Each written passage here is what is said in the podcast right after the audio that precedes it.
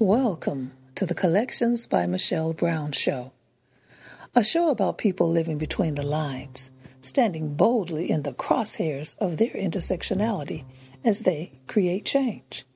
This episode is brought to you in partnership with the Center for Peace Counseling and Holistic Healing Services.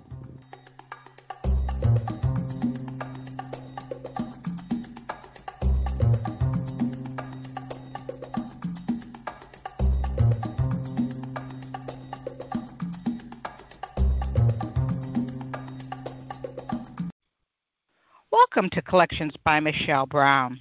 I'm your host, Michelle Brown. Each week, we're talking with people who are living between the lines, standing boldly in the crosshairs of their intersectionality and creating change. Today, we're talking with Sharon Harris. Sharon is the founder and executive director at Lupus Detroit. She is eternally grateful, joyful, and optimistic. Those are just a few things that people would say if they asked you to describe Sharon Harris. She's had much to be grateful for and smile about after a potentially devastating turn of events threatened to mar not only her dreams but her health. A month after graduating from Florida A&M University, she was diagnosed with discoid and systemic lupus. Soon after the diagnosis, she had a what if tomorrow is never promised moment. She, shortly after her lupus went into remission, she passed two rigorous interviews and six weeks of training became a flight attendant for Mesaba Airlines, which is, was a subsidiary of Northwest Airlines, which is now defunct. Her reasoning was if lupus was going to attack her, it would have to find her on the beaches of Aruba or high above the Eiffel Tower. She enjoyed traveling and the perks of the job, but she set her sights on a new goal. In 2007, she moved south to try her hand at entrepreneurship.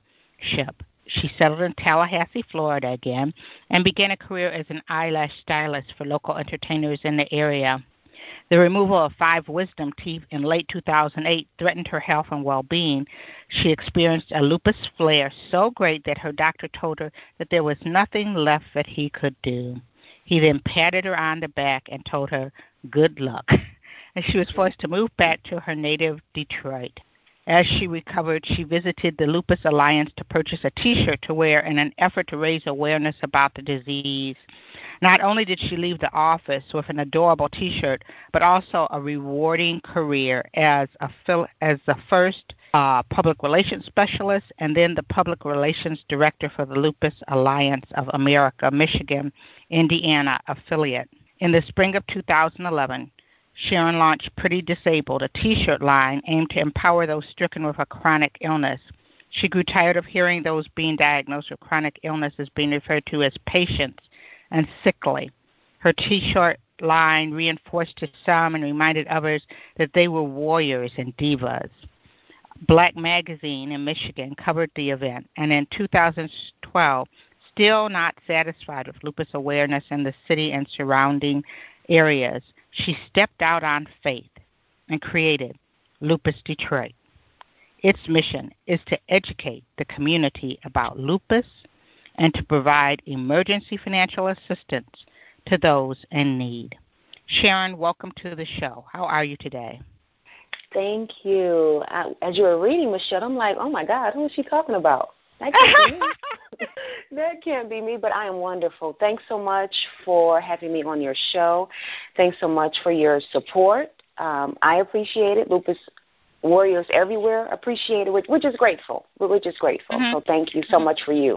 I my first time that and I, I've shared this with you before. When I first learned about lupus, I worked at um I worked at a bank, and one of our coworkers, I mean, she was having problems, and you know they were like, oh, and you know she's this and that, and people, I mean, they claimed everything was wrong with her, but mm-hmm. no one bothered mm-hmm. to find out. Mm-hmm. And when she went to her doctor, she was diagnosed finally with lupus.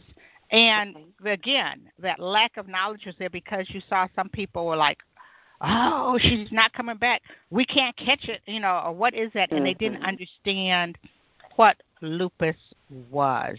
Right. And I mean that ignorance. I mean it was just like, you know, it's instead contagious. of like, yeah, I know really. I mean, you know, mm-hmm. instead of railing around and supporting, you know, someone it was it was like she felt even more ostracized. Mhm.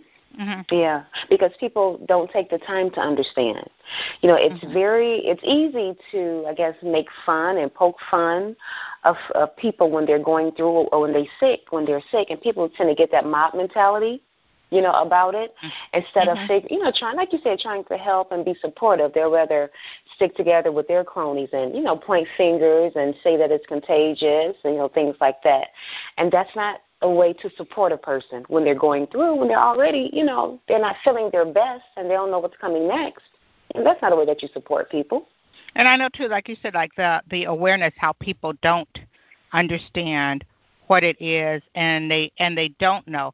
I was reading and you know and that they said that African American women are three times more likely to get lupus than mm-hmm. white women, and it's also, com- I mean, and it's an equal opportunity disease. I mean, it's common in Latinos, mm-hmm. Native American, Asian. Anyone can get lupus, and basically, it's like, uh, hmm, to break it out, it's like a chronic inflammatory disease that occurs when your body's immune system attacks its own tissues and organs. So it's like not only do you have to deal with these people with these biases, that your body is attacking you. Is is attacking itself, and because not much is known about lupus, it takes upwards of four years for a person to be accurately diagnosed with the disease. It took mm-hmm. doctors two years to accurately diagnose me. I had been having stomach problems um, for two years. I was a student in mm. Florida. And the ER doctors, they would just pass me from one doctor to another. They would give me pills to quiet my stomach, but the next couple of days, I was back in the ER having the same problems. And it wasn't until uh, my mother came down in December of 2001 for graduation, and she and I, um, we play a lot. And she looked at my face and she said, Sharon, what's wrong with your face? And I said, Well, Mom, what's wrong with your face? And she goes, No, I'm serious. Because my nose, my eyebrows, and my ears had turned the color um, like the inside of my hand. Mm. And Michelle, I've always been a person to wash my face twice a day in the morning and at night. But because of the stress that I had put myself under to do well in college, to find employment after college, and just, you know, making reservations and arrangements for everyone to come down to Tallahassee for graduation, I didn't notice that my face was turning colors. So I said, well, Mom, um, once I make it back to Detroit, I'll go to the doctor to see um, what was going on with me. So she said, you know, okay. So once I moved back to Detroit, I went to Henry Ford Hospital, and when the dermatologist looked at me, um, she said, You have discoid lupus. Mm. I had never heard of lupus before, and I just thought it was amazing that she could give me a preliminary, you know, diagnosis just by looking at me. And we did um, a skin biopsy. And at the time, I just thought it was the most inhumane thing. She had me sit down, and she took a piece of my skin from my eyebrow. You know, she took it from there because she said it'll be less noticeable. She sewed up my my face and mm-hmm. she's doing this, um, a single tear trickled down my face and and she asked you know what well, what's wrong? You know why are you crying? And i just couldn't articulate you know what i was feeling at that moment.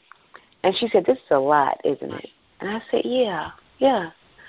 Doctor this is this is a lot because i was twenty one twenty two and you know people uh, are so well meaning but they never tell you to be aware of chronic illnesses growing up. You know, you're told to mind your manners, to be a good person. Mm-hmm. Says that, you know, upon graduation from college, which is supposed to be one of the highlights of your life, that you may be diagnosed with this illness that you'll carry with you forever. And so she she truly nailed it that day, Michelle, when she said this is a mm-hmm. lot to deal with, because it was. You know, I don't know my thinking at that time. I don't know what I was expecting to hear you know, mm-hmm, um, mm-hmm. from her, but I don't think it was an illness. Well, I'm sure it was an illness. And she said, well, while we're doing the skin biopsy, let's do blood work. And so they did, oh my God, an incredible number of um, vials of blood work that day. And February 1st, 2002, um, I got the phone call that I was diagnosed with both discoid and systemic lupus. Um, I didn't know what to think.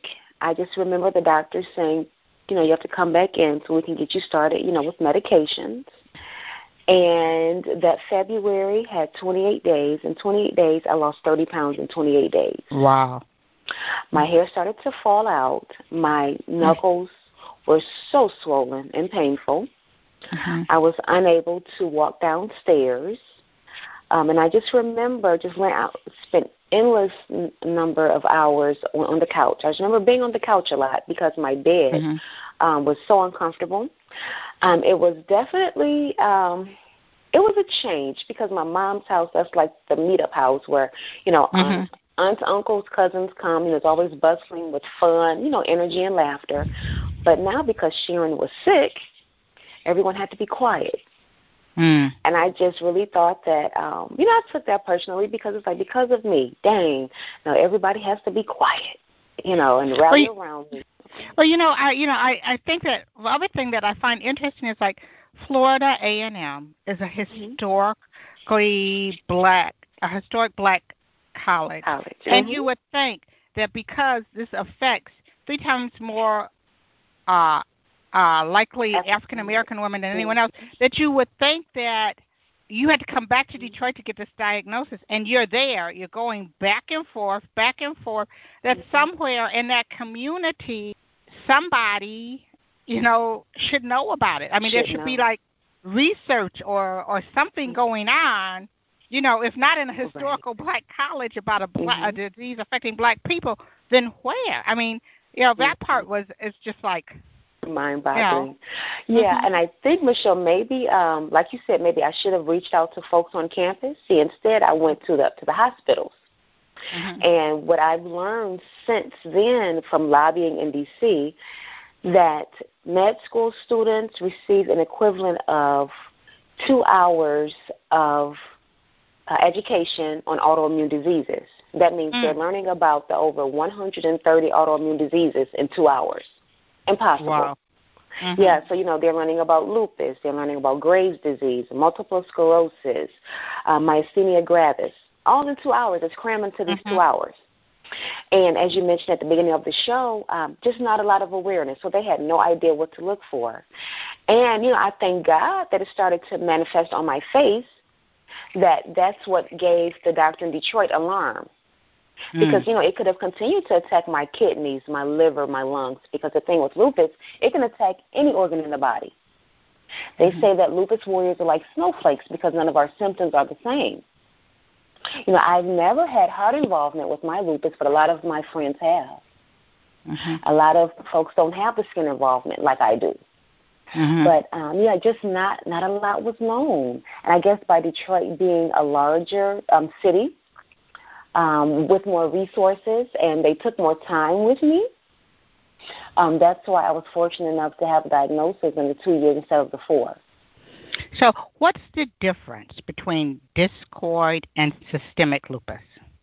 Great question. Um, discoid lupus is lupus of the skin, and mm-hmm. systemic lupus is lupus of the blood. Mm-hmm. And the symbol for lupus is a butterfly because of the butterfly mm-hmm. rash on a person's face. And I've had that. I don't know if you've um, seen pictures. I've had that very mm-hmm. prevalent on my face, being that I'm dark skinned, and the butterfly rash was was very light. And so the, the a person's cheeks are the wings of the butterfly, and the nose mm-hmm. is, is the body, hence the mm-hmm. butterfly rash. And so I've had that um, very prominently on my face a couple of years ago, and I took pictures and everything because you know when your body is going through these transitions, well, I just couldn't believe it, Michelle. It was mm-hmm. like, are you serious? Are you? I have this butterfly rash on my face. I can't believe that my hair is falling out by the handful. You know, so I was going undergoing so much change that really I had to document it for myself. you know, and it, it mm-hmm. was a lot being a young woman going through those changes because you know you're in your early twenties. You know, you're semi or very self conscious about what you're, you know, about what you look like. But it was the craziest thing that even as you mentioned in my bio, when I moved back to Tallahassee and started to get sick again, I just got so many compliments, which I think is is so funny. I, I just think it's it's so funny. I just got so many compliments when I just thought that I was not the prettiest girl in the world at that time. When one of my I had to um, come home, I think for a holiday, one of my friends dropped dropped me off at the Tallahassee airport, and I still pray for this guy um, to this day. His name is Emmanuel. He was a Creole guy from New Orleans, and he was one of the sky caps in um, Tallahassee. And they put me in, in a wheelchair. And my friend, she she told Emmanuel, she said, "Now look, you have royalty. This is precious cargo. You make sure oh, she gets to oh, Atlanta, mm. then you make sure you, she gets to Detroit. She said, I remember your name. It's Emmanuel. Don't let me have to come back up here. And I remember I was too weak to laugh. But in my little spirit, I was just laughing. Oh, I was just laughing, Michelle, in my little spirit. And he introduced himself. You know, his name was Emmanuel. And he said, um, I guess he, he could read me, you know, because I was very self conscious about how, how I looked. And he said, I see what's on your face, but you're still pretty. And he pushed me on through the Tallahassee airport, and um, he put me near the, the reservation kiosk. And he said, I'll be right back. He said, I have to tend to something else, and I'm going to get you on the plane. So he saw me reaching for my bag for like my CD player or something. So, you know, he, I mean, he just made sure I was comfortable. But that stuck with me because out of everything that I was going through that day, he made a point to say, but you're still pretty. It's okay. Mm-hmm. Mm. You know, and I met I met a lot of angels like that along my walk um, with lupus. I remember one time being in the store, and the store um, it's in Detroit, downtown, and the, the little party stores is now closed, and the woman behind the counter, she said it's gonna be okay. She said, You're pretty. Mm. It's okay. And this is not even me saying that um and sometimes Michelle I would. When I saw people looking at me with a butterfly rash, I would try to cut them off real fast and say, I have lupus. You know. But with in these instances I didn't even have to get it out because they were like, You are still an attractive lady. So, you know, this is going to pass. It's all right. And really, I think that during those times when I was going through with lupus, I was actually reaping what I had sown in my teenage years, in, in adulthood, and as a child, because I've always been a caring person, and I always believed in inclusion. You know, if there was that's mm-hmm. how one of my best friends, that's how she and I met because she was a new girl um, in school. She came um, to my school in either sixth or seventh grade, and I remember her going to you by herself. I'm like, no, Ebony, you come sit with us. I didn't want anybody mm-hmm. to feel left alone or feel like they didn't belong. And so I think that um, grace that I show that show that I had shown on people well, you know, it's so good, like you said, how you said you were reaping that because I mean, you have a doctor. The doctors are saying you like, hey, nothing we can do. Good luck, and you know, mm-hmm. so like you know, washing their hands of it, and the fact that mm-hmm. you had you had sown these seeds, and it was just about the time when they were ready to to like tell you like tough, you know, all of a yeah. sudden th- this love started to to sprout mm-hmm. from the seeds mm-hmm. you had sown throughout your life. Yes. And that's what's carried me. Oh, Michelle, I'm crying. I'm sorry. And honestly, that's what's mm-hmm. carried me. Mm-hmm. well, you know, I mean, and, and that's one of the things that, you know, I so respect about because it's been easy. You know, it's been easy to sort of say, like, oh, I've got to deal with this, but you give. And it comes back to you. And I think that that's in part the message for people who who who are with it. Like you know and that that you have that. It's not in that power. You know the doctors don't have that power, power you yeah, know because you know the doctors don't have that power. They don't. yeah. i encourage people that's why it's called a doctor's practice.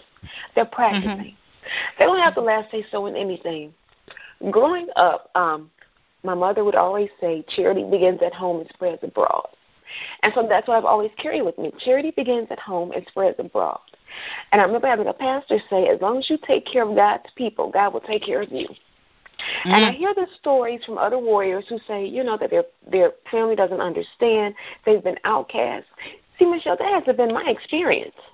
Mm-hmm. I've always been shown love. Always. Mm-hmm. I don't know how it feels to be mistreated the enemy tends to unite people. At least that's what I told my friends and family. You know, when lupus came, they were united. They didn't fall apart. They came together. You know, I'm the only child. I'm my aunt's and uncle's only niece.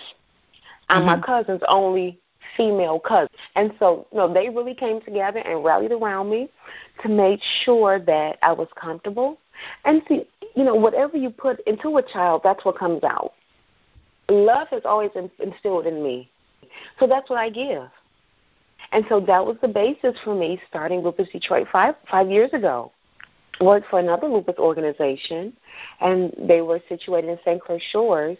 And the folks that ran the organization just had no interest, I felt, to go a step further.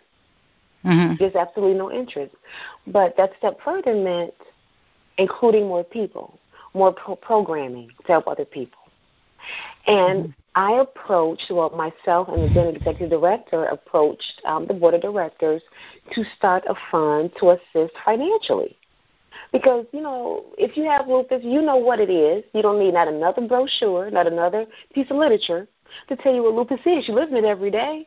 People need help with their medical bills. People need help um, with their uh, medications, with their mortgages, with their rent. You know, it, it's hard out here for the people with chronic illnesses because you don't know how long you can work. You know, your lupus flare could last from three months to three years, so you just don't know.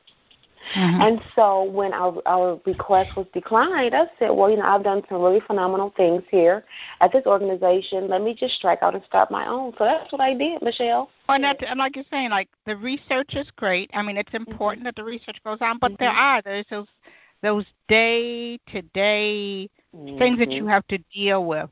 And like you said, like if you can't work, mm-hmm. yeah, if you can't work or life goes on, like like I said, you went home to your mom and you were sleeping on the couch because the bed wasn't comfortable.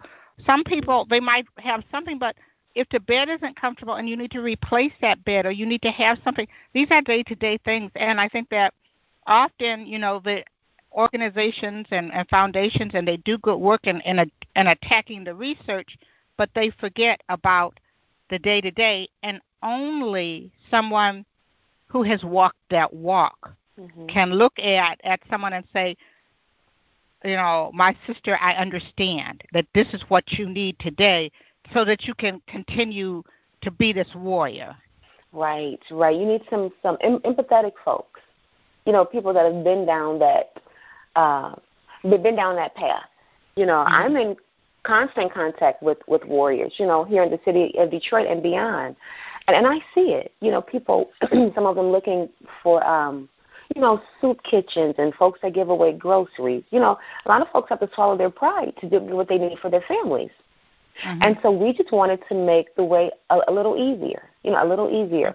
And even, and I always say that Lupus Detroit, Michelle, that's God's ministry. I don't mm-hmm. know if mm-hmm. anyone that woke up and said, "Ooh, I want to have lupus today or cancer." I don't know those people. You know, when I used to wake up, well, I'm sorry, when I woke up, I said I wanted to be Oprah Winfrey. You know, that was my mm-hmm. goal mm-hmm. upon graduating mm-hmm. from college. It was not, you know, mm-hmm. being diagnosed with lupus and starting a nonprofit. That was not on my radar at all. But one thing that I've always been is obedient. Mm-hmm. And I, I, I recognize God's voice, and I heard His voice clearly when He said, um, "You can do this on your own." So that, and you know, and with, He's with me, and I can see God's footprints all over Lupus Detroit. You know, last mm-hmm. year our walk that we hosted in September. Now keep in mind, Michelle, we don't have a staff, we don't have an office. But what organization, fourth year nonprofit, raises over thirty-seven thousand dollars? Mm. That's nothing but mm-hmm. God. That's nothing mm-hmm. but God, and and to have over eight hundred people attend. Mm-hmm. You know, and we just all we find um, grace with the Detroit Police Department, Officer Paul Sahadi. He comes and he makes sure that you know he brings other officers and makes sure that you know we're safe. We walk you know along the street a mile around um, New Center Park. You know, just make sure that everything's intact. Make sure that everything mm-hmm. flows. Um, City Council President Brenda Jones has come. You know, to mm-hmm. encourage people. I mean, we just really had great people, you know, great sponsorships. You, you know, you come to our luncheons and mm-hmm. participate and support us. I mean, and people do this out of the goodness of their hearts.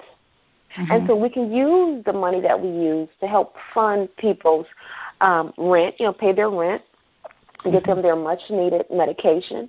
So I mean, we have just really been fortunate. And mm-hmm. and it's it's funny because I'm I'm a pusher. I'm I'm aggressive, mm-hmm. Michelle. I'm, mm-hmm. I'm I'm extremely aggressive, and God has shown me that, honey, I'm I'm in this. You don't have to push. You know, you you don't have to shake the tree to make things fall out. I'm going to make it happen. You know, one year um, when I worked at the lupus organization, um, Cassandra Spratling. She just happened to call the office, and I just happened to answer the phone, and she said that she was doing a story about lupus. And bam, I was on the front page of the Free Press's health section. mm-hmm. I mean, really, you know, just just that simple. You know, mm-hmm. just just like that. Didn't have to push, pull, cry, even make a phone call to the press release. You know, so I mean, just things just things like that. And anyone can tell you, I'm really not in it. Believe it or not, I'm the most introverted extrovert you'll ever meet.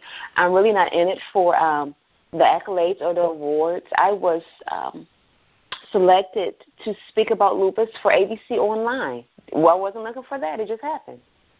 Mm-hmm. You know, hmm. I've been a Mich- Michigan Chronicle top 40 under 40, and two weeks ago found out that I am a one, woman of excellence in Chronicle. So I'm, you know, I just mm-hmm as as my mom says, I, I just have a favor on my life. And however you look at it, God's going to have His way. And so this is really God's ministry because I can mm-hmm. think of a hundred other things, Michelle, that I'd rather be doing. you know, that I'd rather be doing. Mm-hmm. However, God said, no, this is for you right now. As long as you continue to take care of my people, I'll take care of you. And Michelle, He has. God is mm-hmm. faithful. God is faithful. Mm-hmm. Well, with that, we're going to take a short break. And, um, and then we're going to get back, and I want to talk to you a little bit more about more about you and Lupus Detroit and some of the things that you're doing. So we're going to take a short break. You're listening to Collections by Michelle Brown. Our guest today is Sharon Harris, the founder and executive director at Lupus Detroit.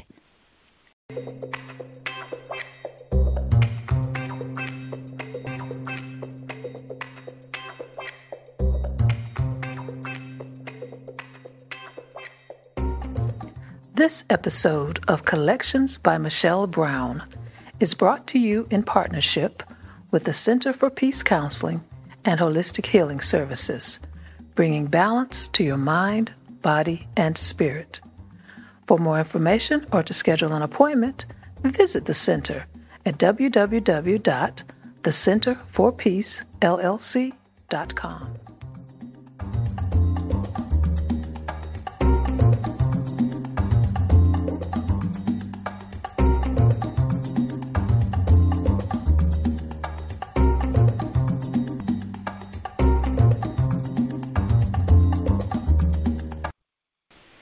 Okay, we're back with more conver- conversation with tonight's guest, Sharon Harris, here on Collections by Michelle Brown. You know, one of the things that, you know, and I know that I, I Facebook messaged you afterwards, it was like how I had gone to see um, Toni Braxton. And, uh, you know, she has lupus. And, you know, she had been in and out of the hospital, and people thought she wasn't going to come to Detroit, but she did. And you could tell – I mean, that warrior spirit. Like she was just going to warrior through it.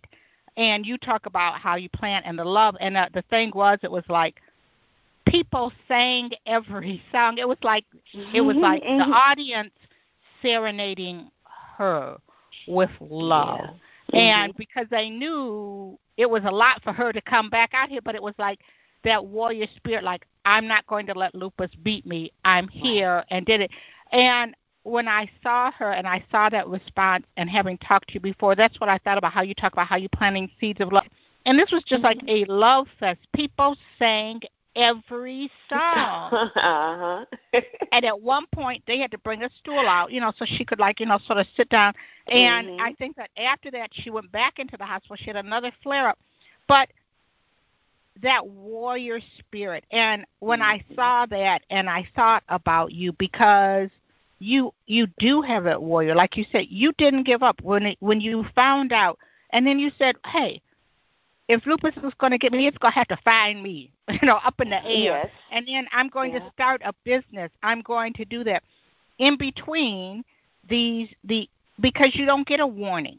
You know, you don't right. get like, okay, well, like on Thursday the 15th, you know, Sharon, you're going to get a flare up. You don't get that right. warning. But you have like you go ahead and you and you just do that.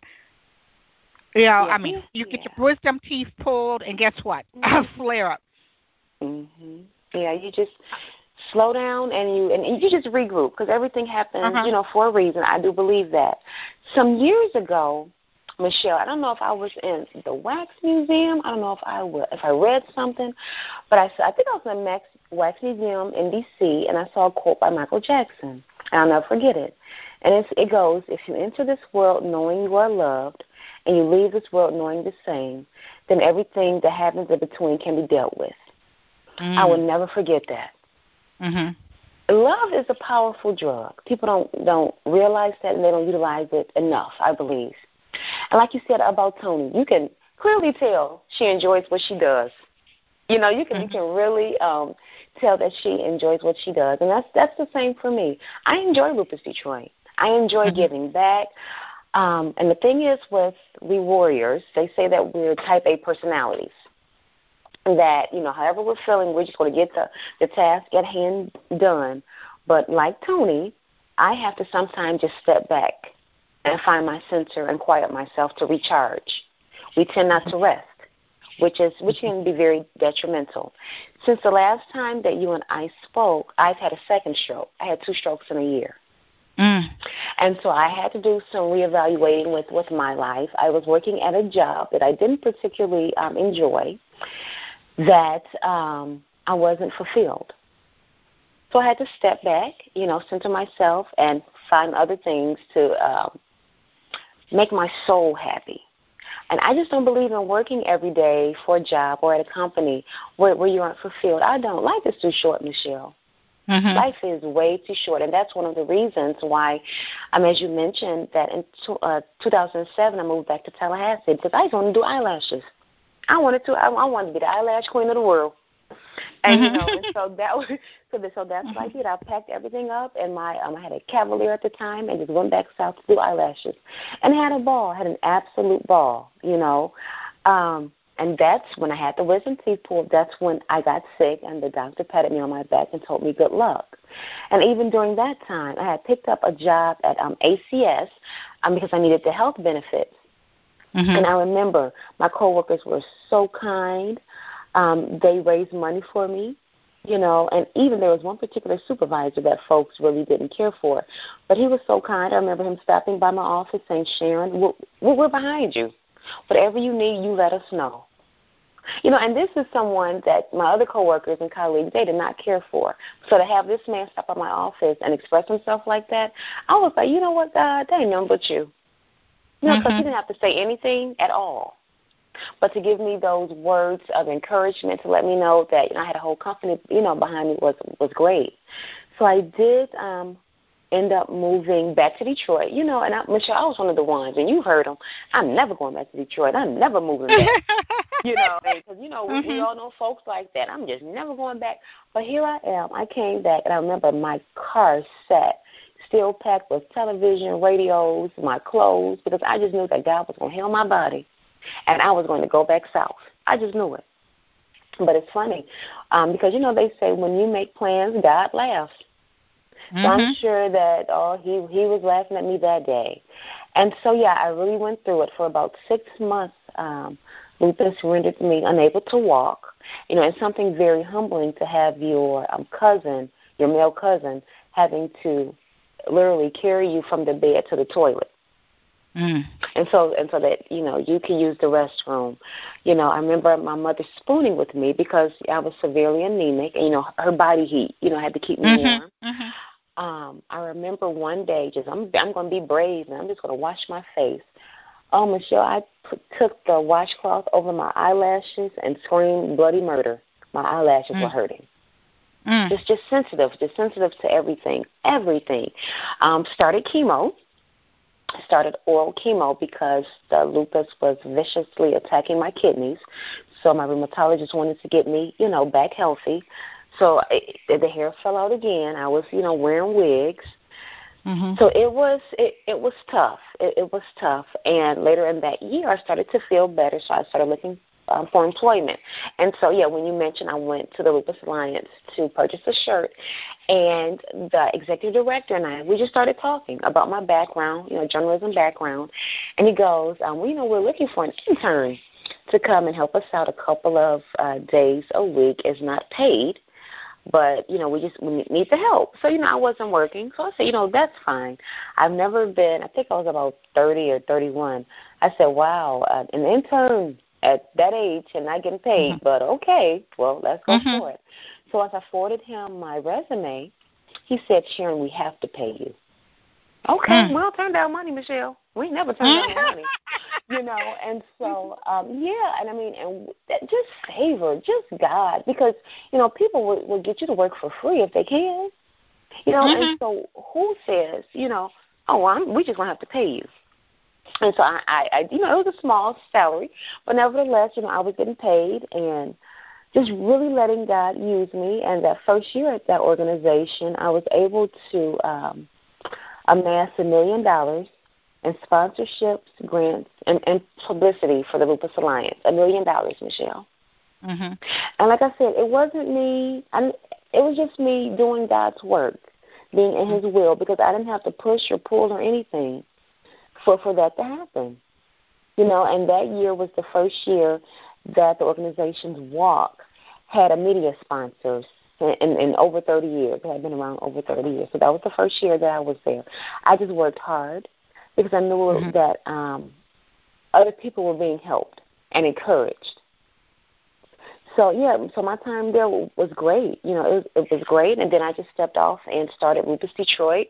And the way that that just came together, you know, I always say luck is for Lucifer, and I can just see God's handprint all over Lupus Detroit. You know, from our mm-hmm. first walk to our second walk to our third walk. You know, there was, um, well, there is a group called 112. You've probably heard of them. Mm-hmm. That were there, there was around you know, when I was a teenager up to um, a young adult, and one of their members, Michael Keith, his mother has lupus. And one day I was just on Twitter and I found out that you know they will be coming to Detroit for a concert. So Michelle, me just being me, I decided I'm just going to tweet Michael Keith. I'm just going to mm-hmm. tweet him, let him know we're here. Mm-hmm. Lo and behold, he replied. And lo and behold, um, I sent a press release to Fox 2 saying that he would he was going to be here and he was going to participate in our uh, we were involved at a health fair at a church and ironically and my mother always says this great things always seem to happen around your birthday so hmm. the um health fair was at the church around my birthday. So Fox 2 said, well, can you all come in for an interview that, that Saturday morning? Just like that. So I met him and his manager at Fox 2 Studios. We did the interview, and he showed up at the, the health fair, you know, to meet and greet the folks that were there. Mm-hmm. Just for me tweeting him back, Michelle. Mm-hmm. I mean, you know, things like that just always seem to happen. And even the um the Detroit Free Press article that I mentioned earlier, that was during my birthday week um, some time ago too. I mean, things just always mm-hmm. seem to happen around March 26th. Just great stuff. You, you know, you know what? But, uh, the thing, there's something that you that you sort of touched on, and your mother she was the one who looked at your face and said, What's wrong with your face?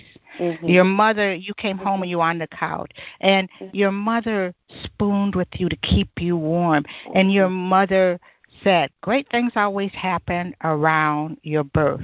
Does your mother ever talk about, like, when you were born, I knew something great was going to come from you. or I knew you were going to be this. I'm sure she didn't think it was going to take this path.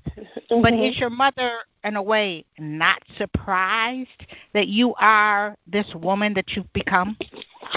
You know, Michelle, it's so funny that you say that. Um, my mother grew up in Selma, and we all know the background and history with Selma, mm-hmm. where she was taught to, you know, be seen and not heard. So I, I my mother um knew there was something like she knew there was something special about me, but I think she's kind of amazed because I kind of take life by the horns. Mm-hmm. and I mm-hmm. just I just go, you know, I just go. Whereas in contrast, she was taught to, you know, sit down and be quiet. And so I think that um she's always known as honestly her siblings have always known that there was something special about me. Um and what I like about my family is that they were very hands off in their approach. Meaning, you know, they didn't throw me to the wolves, but they've always supported me. Mm-hmm. Always. Michelle, my mother has always known I am not a scientist or a mathematician. my mother knows this. However, mm-hmm. I will never forget. I was about mm, ten or eleven, and you and we know how it snows in Detroit. You know, mm-hmm. and I never forget. My mother had a um, she had an escort, and I remember her rocking that car out the snow, and in, in January to take me to the Detroit Science Center. And I said, my mm-hmm. mom know I can count, and she know I, I'm not, you know, very scientifically gifted. Mm-hmm. But I remember I, I, there was a period where I wanted to be a scientist, mm-hmm. and my mm-hmm. mother did everything she could to expose me to different things that you know revolved around science. And I said, my goodness, I'm gonna show if I had a child and I knew they weren't that scientifically gifted, I'm not getting out of my um, Ford Escort in the middle of January, taking her mm-hmm. nowhere. She she knows she good at English. She better go into and write in that journal. But she's always she was always encouraged whatever I wanted to do, you know. And I think that um my mother never talked down to me about my dreams. She always jumped in. Mm-hmm. She always jumped in, which I think is so ironic because when I was born, um, the doctors actually took me away from me, took my mother, took me away from my mother for a period of time because when I was born, she was grabbing for me. But she said she was grabbing for me to put me on her chest to ask God to help her to help her raise me. Mm-hmm. But for for the first couple hours, I didn't see my mom mm.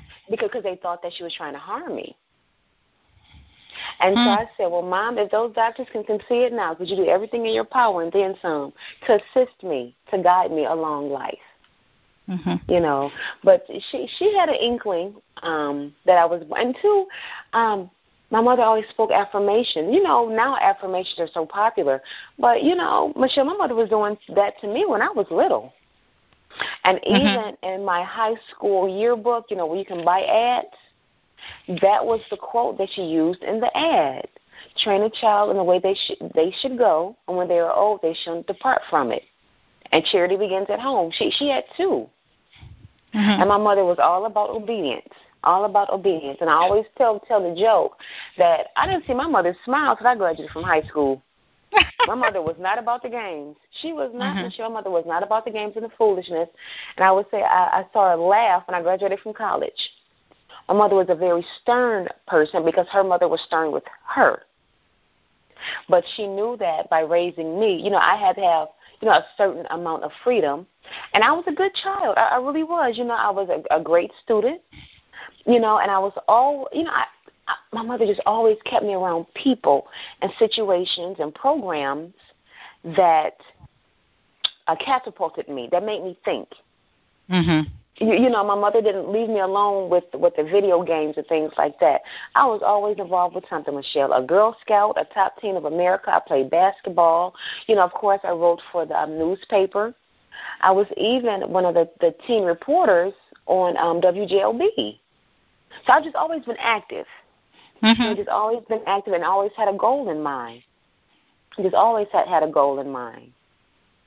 You know, and you that's know. the thing. I, I, I mean, because people would think of, you know, like I said, you weren't sickly. You were active. You were always doing that. And you know, and like lupus is equal opportunity. You know, it didn't go yes. like, oh well, let me go find the sick kid. They said, no, this mm-hmm. one's got a lot of lot going on. Okay, she's mm-hmm. ours. You know. Mm-mm. I've always had a, a lot of spunk. I had a friend tell me that I was mm-hmm. very spunky. And you know what the crazy thing is, Michelle? I understand why why God selected me to go through this. I truly mm-hmm. under I I get it now. You know, initially you don't you don't understand why you know you're going through this and that hair is falling out and yada yada yada. God selected me because I'm obedient and He knew that He could get this ministry accomplished through me. Mm-hmm. I've never fought God with with anything. Never fought Him with Lupus Detroit. Okay, Father, send me. I'll go. And um, he's made things happen. You know, today the organization has awarded more than thirty thousand dollars in emergency financial grants. Thirty thousand dollars, Michelle, without a staff or an, an office. You know, and that mm-hmm. just goes to show that as long as you're committed and dedicated, God will make it happen. Mm-hmm. Now, was a mm-hmm. lot of mm-hmm. sacrifice? Yeah, because you know, you know, you know, and I'm glad that I got my traveling out in the beginning. You know, so so my pit friends are posting pictures of these fabulous vacations. I'm like, oh, okay, you know, I, I've done that. You know, mm-hmm. now I'm working in, in God's will. You know, not to say that I don't like to go, but but I do. But you know, I don't feel like I'm missing out on too much. I'm fulfilling mm-hmm. God's will. I'm doing His work.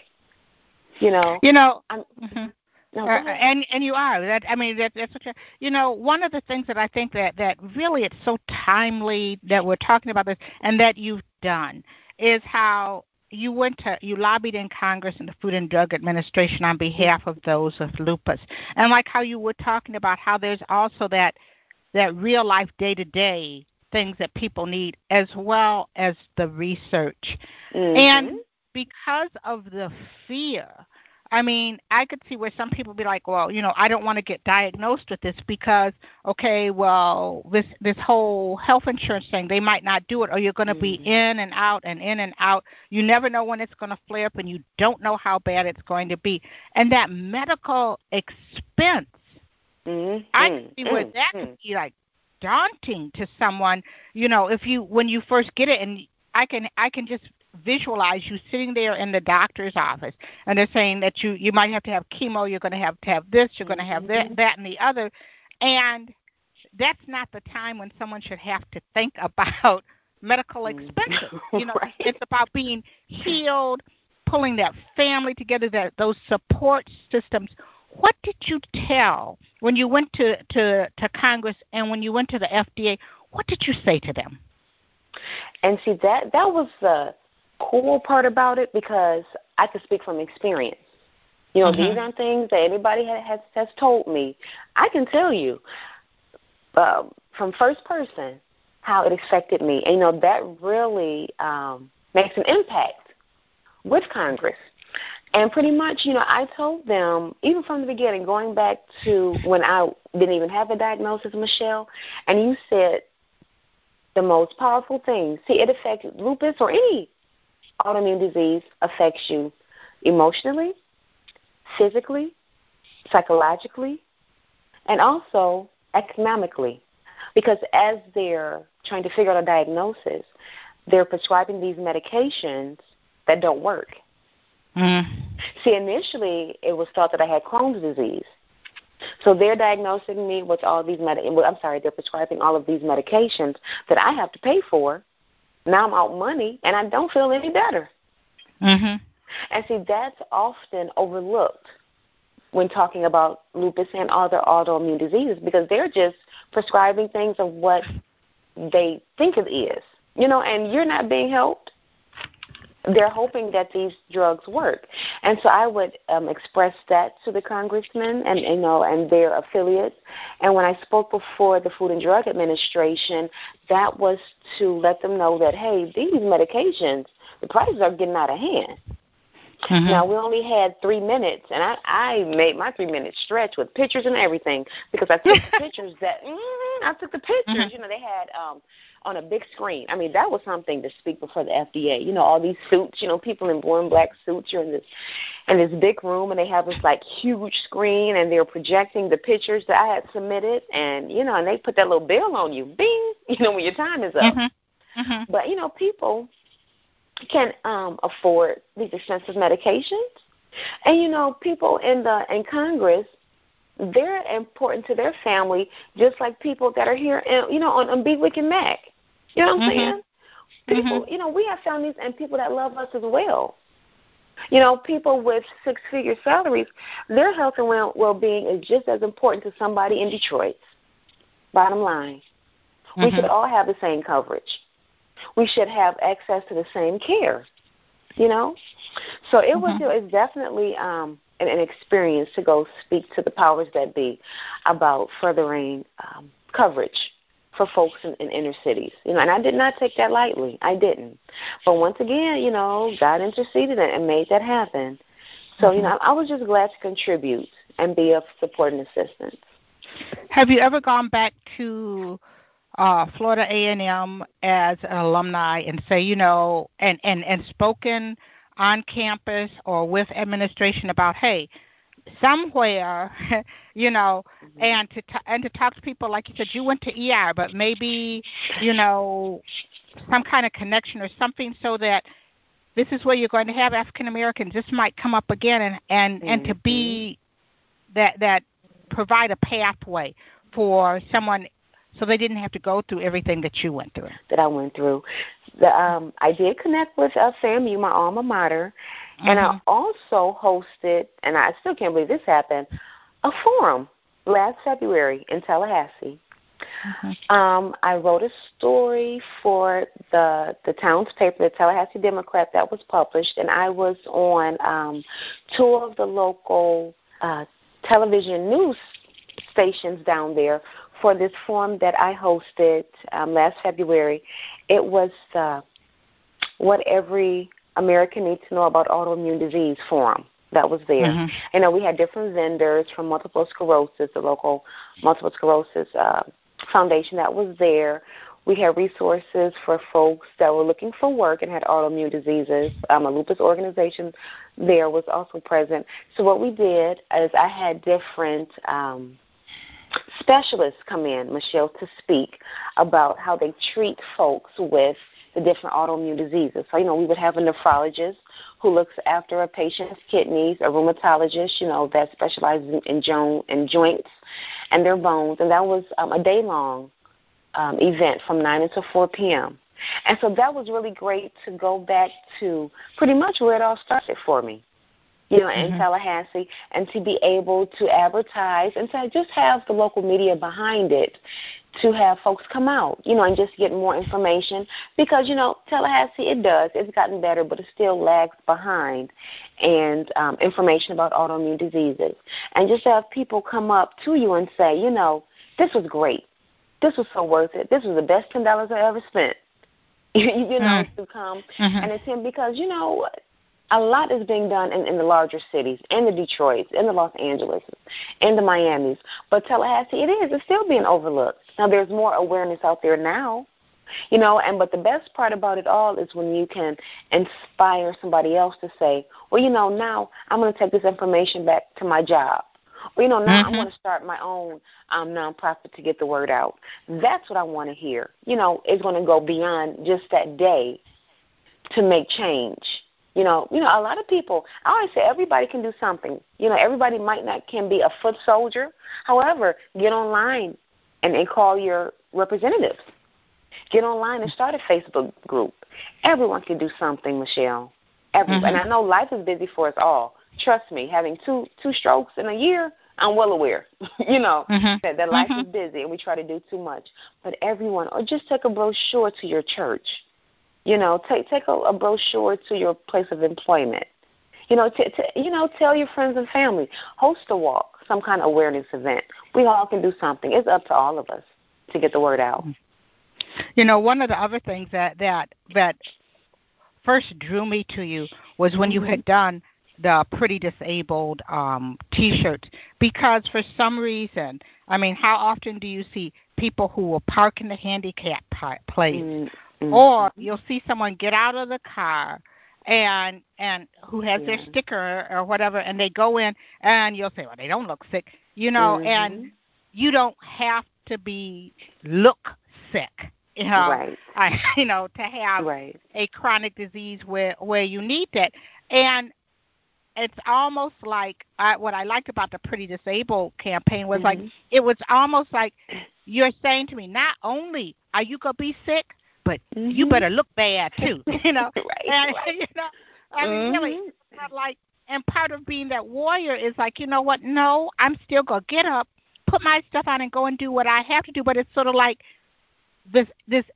extra burden, like, oh well, you know, you better look mm-hmm. sick, and and you better mm-hmm. you better be broke down and and barely right. able to move, and not recognizing that there's so many chronic illnesses that people can have. And I thought how empowering that is because just like it's a form of love, because like how you were talking mm-hmm. about how you had the love of your family, you had ch- support from your church, you had love from other people.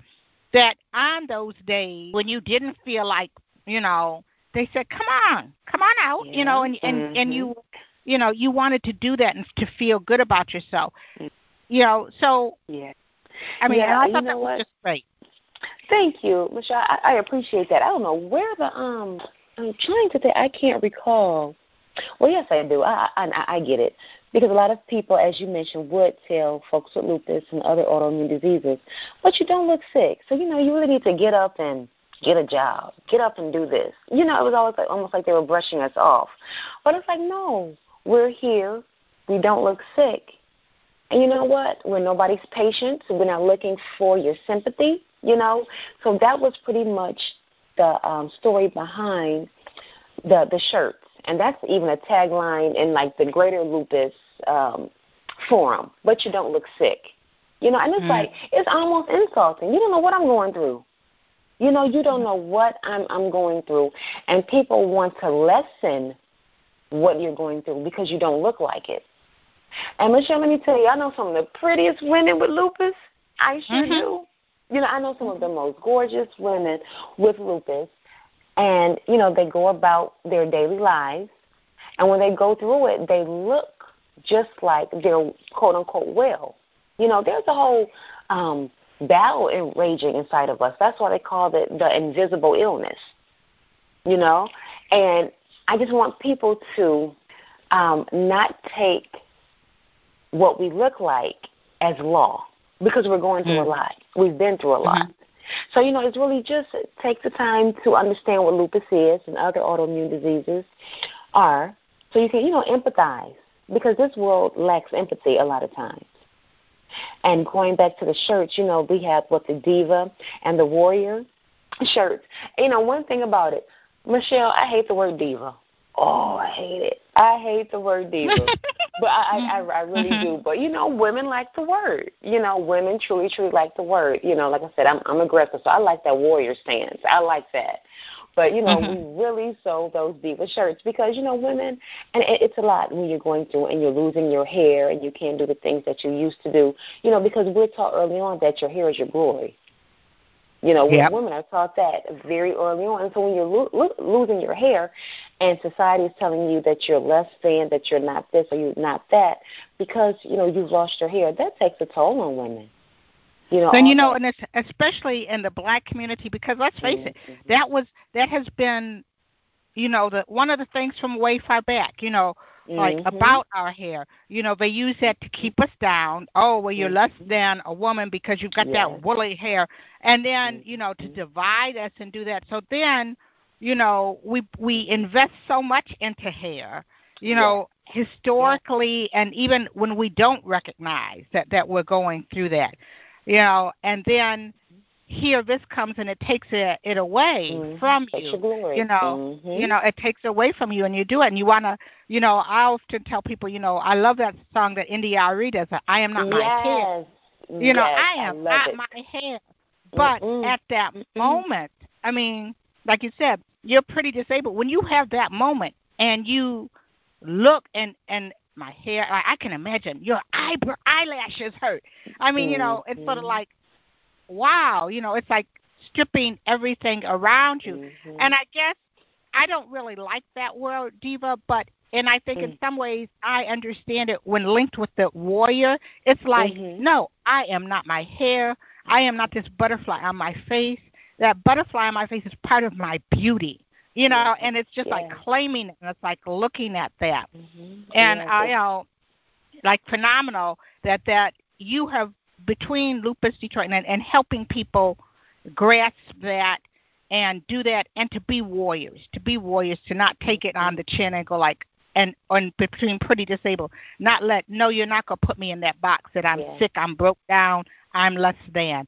I am all then. And in fact, like you said, you have this challenge that this it's almost become like a gift that God has given you mm-hmm, to go out mm-hmm. and do mm-hmm. this work. And you wouldn't be doing this work if you didn't have lupus. I, I, I would not. And what lupus, the magical thing that lupus has afforded me, it stripped me down and made me bare. Meaning mm. everything that society sees as success and the things and acronyms and acronyms, I'm sorry, I'm mispronouncing it, that you should have. God is like, mm As long as you have me, you're healthy. You know, you have a wonderful disposition. You have a peace about yourself. You have, you know, just let your light shine. All the other stuff, let me tell you, Michelle, when I didn't have any hair, I grew into being happy, feeling that mm. joy. You know, I didn't.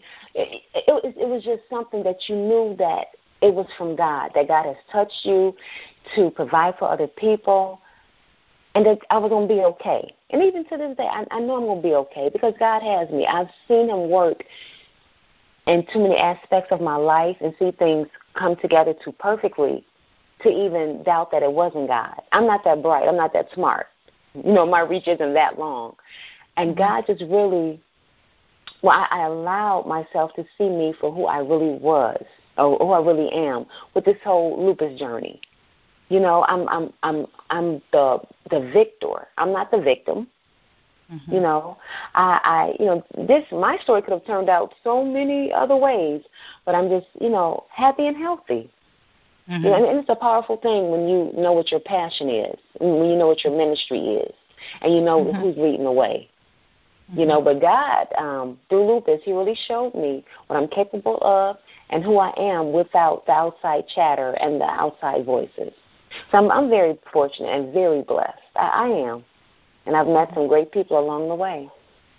Okay, well, we're going to take another short break, um, and then we'll get back and I want to talk about what's coming up with Lupus Detroit and, and what you're doing. Um, so we will be right back here with Collections by Michelle Brown and our very special guest, Sharon Harris. Collections by Michelle Brown airs every Thursday at 7 p.m. You can subscribe now and listen to the podcast on Blog Talk Radio, iTunes, Stitcher, or SoundCloud. Be sure to like the Collections by Michelle Brown Facebook page and mark your calendar so you never miss an episode. And we're back with more conversations with, with tonight's guest. Uh, Sharon, one of the things that I noticed, and I'll tell you, there's a couple things. One of the things mm-hmm about you is love. And I and what really makes me think about and one of the things that I noticed at your luncheon last year, first of all, you were busy. I mean, you weren't sitting there being the queen on the throne, but as people came in, you really welcomed them with oh, love.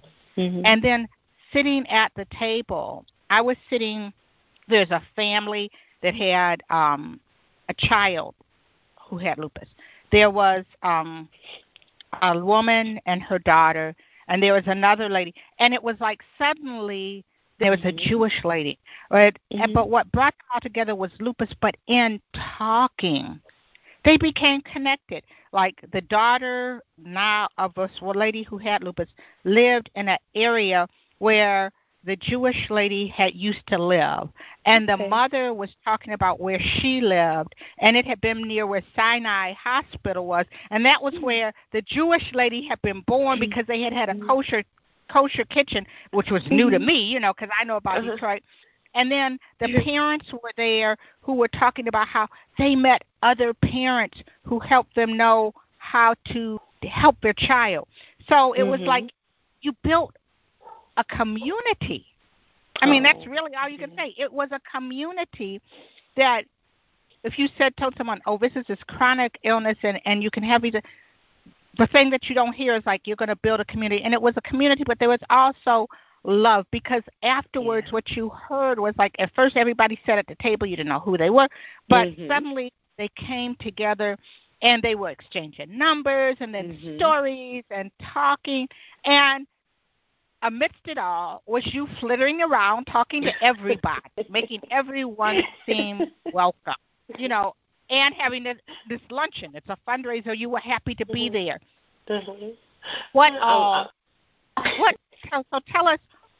And and it sounds like to me, other than like when you were for Lupus Alliance, which was raising money, mm-hmm. but yours went into like making that village to help yeah. the lupus community.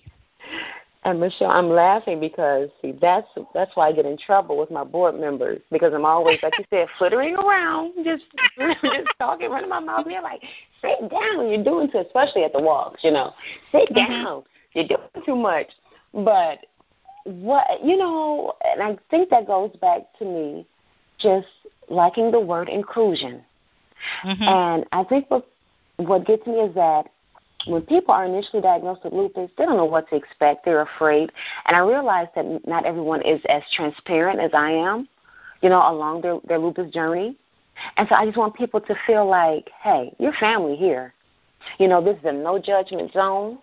You know, just just talk to us. Make yourself at home because you know once a person feels comfortable, they'll open up more. Mm-hmm. And that's what we're, that's what we're, we're here for. You know, for people to express themselves. They don't feel like they're being judged because no one knows another lupus warrior like a lupus warrior, Michelle. You know, I can sit and talk to a healthy person all day, but they can only empathize about me saying that my kidneys are failing or that um, my bones are brittle or that my hair is falling out. You know, they can only offer soothing words. Or to talk to somebody that has been through it, like, girl, yeah, wasn't that terrible? And this and this and this happened. And the dermatologist says this. You know, we have actual receipts for what we go through. you know, mm-hmm. because we've been through mm-hmm. it. You know, so my goal at at any function or just in my everyday life, not even aside from the lupus, is just to make everyone feel comfortable and welcome.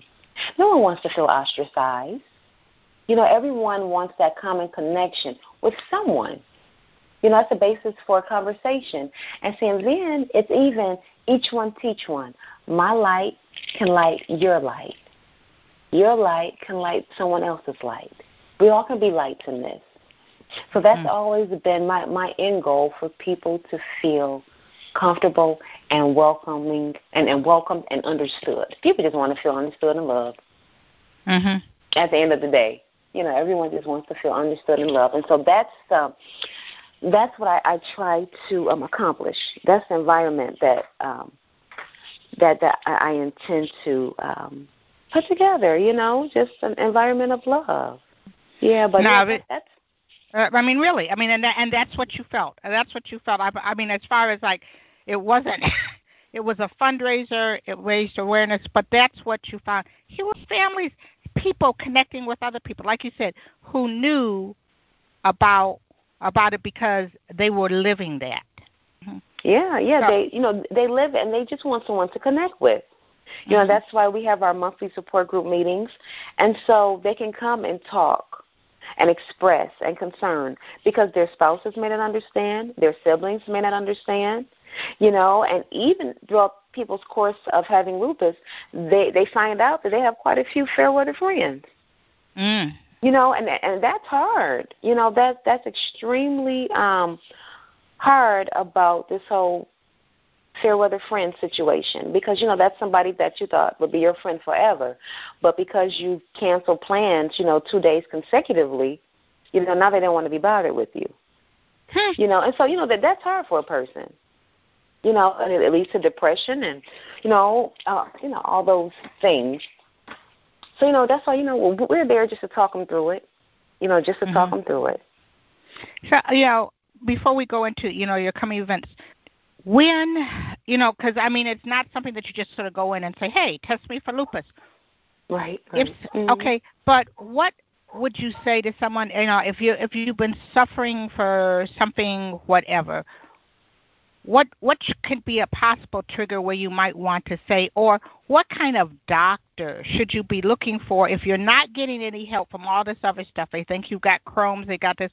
what kind of doctor then maybe should you maybe your your general practitioner is not it. What kind of doctor what kind of resources should be you be looking for to find out just what is going on with you you um, should definitely see a rheumatologist. That's a doctor mm-hmm. um, of of the bones, and there's blood work that can be done um, mm-hmm. to determine whether or not you have lupus. Now, see, with me, I'm a different case because I saw the dermatologist first because of my face. Mm-hmm. So, of course, you know, from there, once it was determined that I had lupus of the blood, the, the systemic lupus, I was um, told to see a rheumatologist. And Michelle, that's the doctor that I consistently see now every six months, mm-hmm. twice a year. Mm-hmm. That's the doctor that I consistently see. I don't see the dermatologist because I haven't had any flares of my skin. You know, but my rheumatologist, you know, checks my kidneys, makes sure that um my blood work is, is in line with a healthy person, a normal person, you know. But they should definitely see um, a rheumatologist, but you know there's some symptoms. You know, of course, that that leads up to um, you even seeing a rheumatologist. You know, if you're fatigued, and when I say fatigue, I don't mean just like you know the regular tired. Oh, I'm mm-hmm. tired. Mm-hmm. You know, I, I need a nap. I'm referring to the fatigue where you slept um what eight ten hours and you wake up and you're like oh i got to go back to bed mm. so it's just this lethargic fatigue um, that you may have. Of course, as we've mentioned before, the hair falling out, um, pain in the muscles, you know, muscular pain. Um, if you have a dryness of your mouth or even um, sores, sores inside of your mouth, you may want to um, see, see a doctor. So, you know, there's like um, a list of different lupus symptoms mm-hmm. that um, should trigger you to say, oh, well, maybe we should go and see, you know, um, a rheumatologist, or even urine. I'm sorry, um, protein in your urine. When mm-hmm. you urinate, if it's bubbly. See, I had that for a while. So you know, if you look back in the commode and you see that it's bubbly, that's that may be protein in your urine. And see, I've, I've never experienced that until I was diagnosed with lupus. Yes, yeah, so, right. and that's that's the crazy thing. You know, the um, symptoms are across the board. Mm-hmm. You know, there there are just so many um, symptoms that come along with lupus, and a lot of mm-hmm. tests. And you know, it's just important that you remain, um, you know, remain patient and don't get discouraged. Because you know, I've had a lot of folks with lupus before the diagnosis, they just want to give up. You know, I don't want to go through so many tests. Well, I'm sorry, but these 15 vials of blood just might save your life. Mhm. So you mm-hmm. really have to remain an advocate for yourself as well. I mean, you know, I can, I can also when you were talking about, I could see you, you know, when they're doing the skin sample and then they're taking all this, but nobody wants to do that. You know, that's mm-hmm. the worst thing. If they say mm-hmm. that, you know, and they say, mm-hmm. and you know, you're sitting there and it's like, okay, here, here's another vial. But that's it. You have to advocate for yourself, and you have to recognize mm-hmm. that this is about getting you well. I mean, this is about finding out what it is so that you can thrive mm-hmm. with with lupus. Thriving with your disease, yeah, yeah. That mm-hmm. that that is so true, Michelle. You know, we just, uh, you know, because I, I do, I, I hear it a lot, even from folks that um are in, in the middle of flares. It is difficult. You know, that's why we are warriors because it's, it's difficult to go through. And like I said, you know, people around you just don't understand, and it's just costing so much money. And folks with lupus aren't lazy; they want to go back to work. Mm-hmm. You know, but the situation is always just so touch and go. You know, will I feel better ten days ago? Hmm, will I feel feel better two hours from from now? Michelle, I've literally been like fine in the morning, and eleven thirty, I'm in the ER. I mean, mm. just that quick. Mm-hmm. Just, just, I mean, it just, it just, it just shows up. Mm-hmm. You know, so it's it's definitely one of those diseases that um, is very extremely unpredictable, extremely mm-hmm. unpredictable, and it does it it takes a toll on not just the warrior but everyone that's around them. So they come to Lupus Detroit. Um, mm-hmm. If you if you're you're you've got your diagnosis, if you come to Lupus Detroit, what exactly can they come to Lupus Detroit for? I know you've talked about assisting people with their rent and mm-hmm. everything. What services does Lupus Detroit provide? First, we provide a kind atmosphere, mm. a very loving atmosphere. We do have the support group meetings every fourth Saturday. And in the beginning of the meeting, we always say that you will leave this meeting feeling better than when you came. I don't see the purpose, Michelle, in folks coming to the meeting and feeling worse than when they stepped in. Because not only does that say something about Lupus Detroit, but it also says something about me as the founder. Mhm. You know, why why would you want to go each fourth Saturday after each fourth Saturday just to feel worse about your situation? That does not make sense. You know, wasted two hours with us and some gas. You, mm-hmm. know, it, just, mm-hmm. doesn't make mm-hmm. sense to me, you know. So mm-hmm. at our meetings, you will always find support. Everyone is very kind. I mean, that's almost like a mandate, you know. You will always find interesting topics at our support group meetings. And outside of that, we also offer um, the emergency financial grants. mm-hmm. that we that we review the applications the first of each month. Um, you know, the application is, is online, and I'm so happy to announce that we also have a scholarship, a $2,500 yearly scholarship for folks with lupus. The only requirement is that you have to have lupus and graduated from a Michigan high school, and you mm-hmm. be an mm-hmm. undergrad student or a graduate student.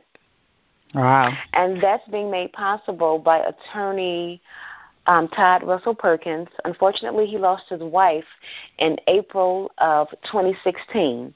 And so he's joined forces with us to um, award a scholarship in his wife's name. Oh, that's yeah, beautiful. So he's, he's, mm-hmm. he's a wonderful guy. Yep. Jatan Perkins um, was his wife's name, and he started this scholarship and her memory, and that information is also on our website, lupusdetroit.org. So, you know, and, and I know I keep going back to the point that, Michelle, we don't have a paid staff or office, and we're getting this, this God's work done. Mm-hmm. You know, and people just find us and just seek us out, and they just, you know, want to partner with us and we get it done. You know, it's just for lupus warriors. I'm just so excited. You know, our our goal, you know, is always to have lupus be as large as um, cancer, because mm. it's October, you know, it's Breast Cancer Awareness Month because everything is pink. Mhm. You know, everything is is pink.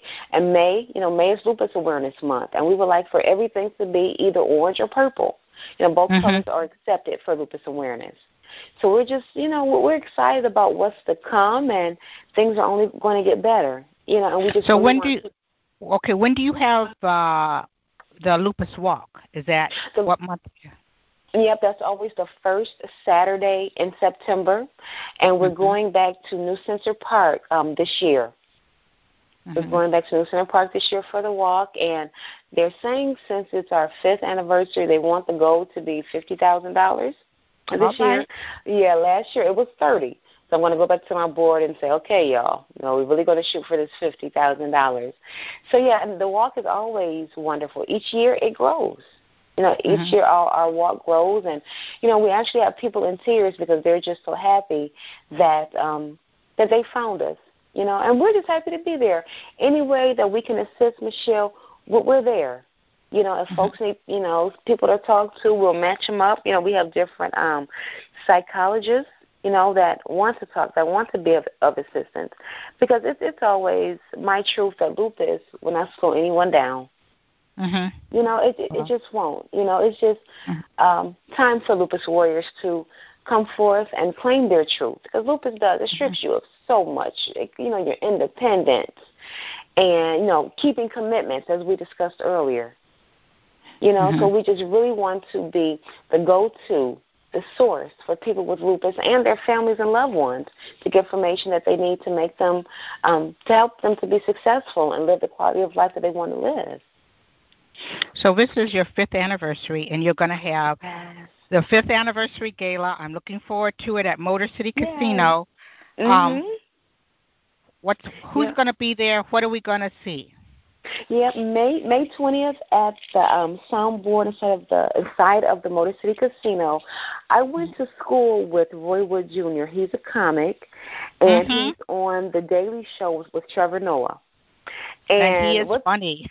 he, he's a funny guy, and I had the opportunity to travel to Atlanta in um, in October as he taped his um, hour long special for Comedy Central. And I remember Roy when we were students, you know, at FAMU, and he would be in the the ballrooms, you know, the different hotels, telling jokes, you know, just living out his dream. And see, those are the people that that I, I admire, the Roy Woods of the world, the Michelle Browns of the world, who just follow their own star. You mm-hmm. know, they're not bound, you know, by these nine to fives, but there are things that they feel they need to do in this life, and they do them. So I've always um, admired Roy for just following his dream. And I, I approached him and asked him if he would be the MC, and he jumped at the opportunity to do it for us. You know, just, just oh, a really great guy, a really great mm-hmm. guy. And I also got um, Brenda Jones, the Detroit City Council's president, and um, the Forever Fresh founder, Tanya Allen, you know, both Detroit born, to be mm-hmm. our um, co chairs for, for the event. You know, and they're so excited. Um, Tanya was actually um, the speaker at last year's luncheon and mm-hmm. did a phenomenal job and was so supportive. And she's I, I just love her story, Michelle. You know how mm-hmm. she um, promised God that she would get Forever Fresh done, and she got it done. I mean, I just really love her story. You know, everyone is familiar, you know, with Brenda Jones' story, how she rose mm-hmm. up, you know, through the ranks. She was the person that you would hear when you called information. She was an information girl. uh, and so you know, and so now, you know, just working up, you know, through the ranks and becoming um, the city council president because she truly does have a heart for people. Mm-hmm. So I'm definitely I'm looking forward to it. You know, you know, it's a dinner, I'm um, a silent auction. Um, we're going, you know, ha- have a DJ so people can just put that that saying to sleep, but you don't look sick because that's why I wanted mm-hmm. the black tie. Yeah, I want a black tie affair so they can come and get all fancy and jazzy, and we're going to have this gala and raise a lot of money so we can help a lot more people. I am thoroughly excited, and the Motor City Casino, they're they're um, a sponsor as well, and um, Aetna, and also United Healthcare. Mm-hmm. So yeah, so they've signed on to be sponsors. Of course, we're still looking for sponsors, you know, um, for the event. So we are thoroughly excited. You know, it's the first um, Lupus Gala in in Detroit. You mm-hmm. know, it is the first one. So I'm just so happy that Lupus Detroit is able to host this event and put Lupus Warriors even further, you know, on, on the map. So I'm excited. I am, you know, I like dressing up anyway, Michelle. You know, that's right okay. down my alley. Well, you know, and and it is, and I like dressing up. And you know what? You just you just make me think uh, of something that I would like to and donate to you. I have some fancy dresses. You know, from I used to go to a oh. whole lot of it, and you know how you just sort of keep them. And I always say, oh well, maybe I'll give them to some college, you know, high school things. But you know what? I know that there are some warrior divas oh, out there who want to go, and the yes. issue might be, what am I going to wear? Mm-hmm. So I'm gonna get these dresses clean, oh, and I'm gonna get them to you. you. Okay? Oh, Michelle, uh, thank you, because you're so right. You are mm-hmm. so you're so on time. A lot of people want to go, and see, you know, some people are still um afraid to say they can't go because they can't, you know, afford anything nice to wear. And everyone wants to look nice at mm-hmm. the gala. You know, mm-hmm. everyone. If you want to be, you want to, you want to come out and show out, and you know, yes. and so I'm gonna I'm gonna do that, and I'll I'll get with you offline mm-hmm. and make an arrangement to do it. And you know, and I'm going to talk to some other people I know who might have some things like that. You know, so oh. that that's not going to that's not going to keep you from being there. you know, we're going to make sure that they're there. That you're there. That you're there, and you're mm-hmm. representing you, and you're looking and feeling how you want to look. Mm-hmm. Oh, mm-hmm. Michelle, bless you. Thank you so much. Because yeah, I've I've had people inquire. Um, about if I knew anyone, you know, that was donating dresses. So I thank you so much. So you know, it's just I'm sitting there and I'm thinking, and you know, and I, in fact, I know a couple of them probably already are, are in plastic clean, and you know, so I'm just going to get those to you, and we can make. In fact, maybe we'll just have to have a day where you put it out there, mm-hmm. and we have people bring and people come and get, and we just make a way because you know, yeah. I often tell people the story like when um because I was raised Catholic, and when it came time for my first communion, my parents didn't have it. You know, yeah. they didn't have it yeah. for the dress, and I was going to have to wear my uniform and my little shoes. And mm-hmm. I recall somebody who was there.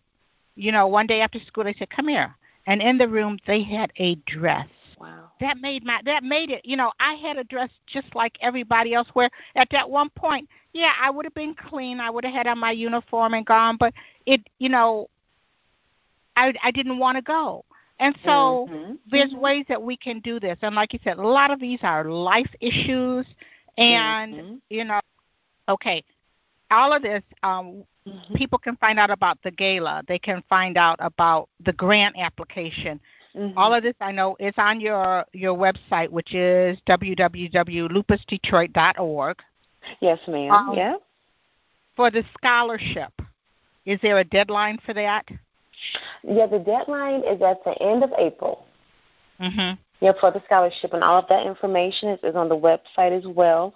We're on Facebook, uh, facebook.com slash Lupus Detroit. We tweet, so we're on Twitter, twitter.com mm-hmm. slash Lupus Detroit, and also Instagram.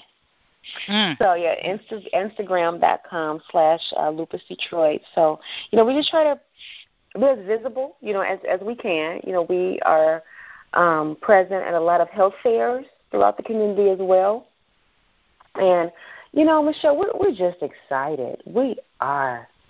we're just excited to uh, be five years into you know having a nonprofit and providing for lupus warriors, not just in Detroit but also in Michigan. And mm-hmm. you know we're grateful. We're extremely grateful about um, to what God has provided for us and what He's going to continue to do for the organization and lupus warriors. No, I think that is a that is just like I said to me. I am so happy to know you. Um, to Thank hear you. this and and to get these to learn and understand about it. Um, I know I'm more aware of it, and and I tell people about it, and that they should be. Um, thank you for what you're doing, girl. You had two strokes, and you and you look good, girl. thank you. Oh, I mean, I watch you. you on Facebook because, you know, tomorrow isn't promised to anyone, and you Yes. take each and every day and you live it fully and Mhm. abundantly, walking and living your truth. And I think that Thank you. I think that that's the lesson. I mean, you know, anyone. I'm I'm so proud of you. Oh, Um, thank you. Michelle. And like I said, Al, you are doing great things. I'm happy to support Lupus Detroit. I will be there. Girl, I'm gonna go and buy me a new dress. yes, yes, yes, yes. Uh, on, I, it. I will be there, and I look forward to seeing your beautiful smile and giving you a big hug Thank and you. I'm looking forward to it too. Lupus Detroit. Thank you, Michelle. I, I appreciate you, and I see you on Facebook too. Don't no grass under your feet either. Now, I see you out and about, and that's what you know. It, and that's what it's about, Michelle. And I always, um, you know, people people are so funny. You know, when it's their birthday month, I celebrate the all month and this and this and this. If you do it right, if you do life right, Michelle, all you need is a day to celebrate your birthday. Live every Mhm. day like it's your birthday. Every day. Life has told me with those two strokes, girl, you better live. Mhm. Because life waits for nobody, you know. And don't wait till your birthday to do something, or you know, just do it. Just live like you and I do. They should take tips from us, Michelle. Just live like Sharon and Michelle. Because it's, it's Mhm. not, you know, people are dropping dead left and right, you know, left and right, you know. Mhm. So just enjoy yourself, smile, love, and be kind to everybody. But, Oh, yeah. yeah, yeah, and I appreciate you. Well, thank you so much, uh, Sharon. And um, that's it for tonight. Thank you again for being my guest, for taking the time to talk and share your story, and to help us continue to talk about lupus and let people become aware and know that there's a place, there's a community, there's support for you. So thank you again, Sharon. No problem. Thank you. Thanks everyone for listening. Oh, well, I want to thank everyone for listening to Collections by Michelle Brown. Again, you can find out more about uh, Lupus Detroit at their website, which is www.lupusdetroit.org. Uh, there's a Facebook page, Twitter, Instagram, so please check it out. You can listen to current and archived editions of Collections by Michelle Brown on Blog Talk Radio, Stitchers, iTunes, and SoundCloud. Join us next week when I will introduce you to another amazing individual who's living between the lines, standing boldly in the crosshairs of their intersectionality as they create change. That's right here on Collections by Michelle Brown. Thank you and good night.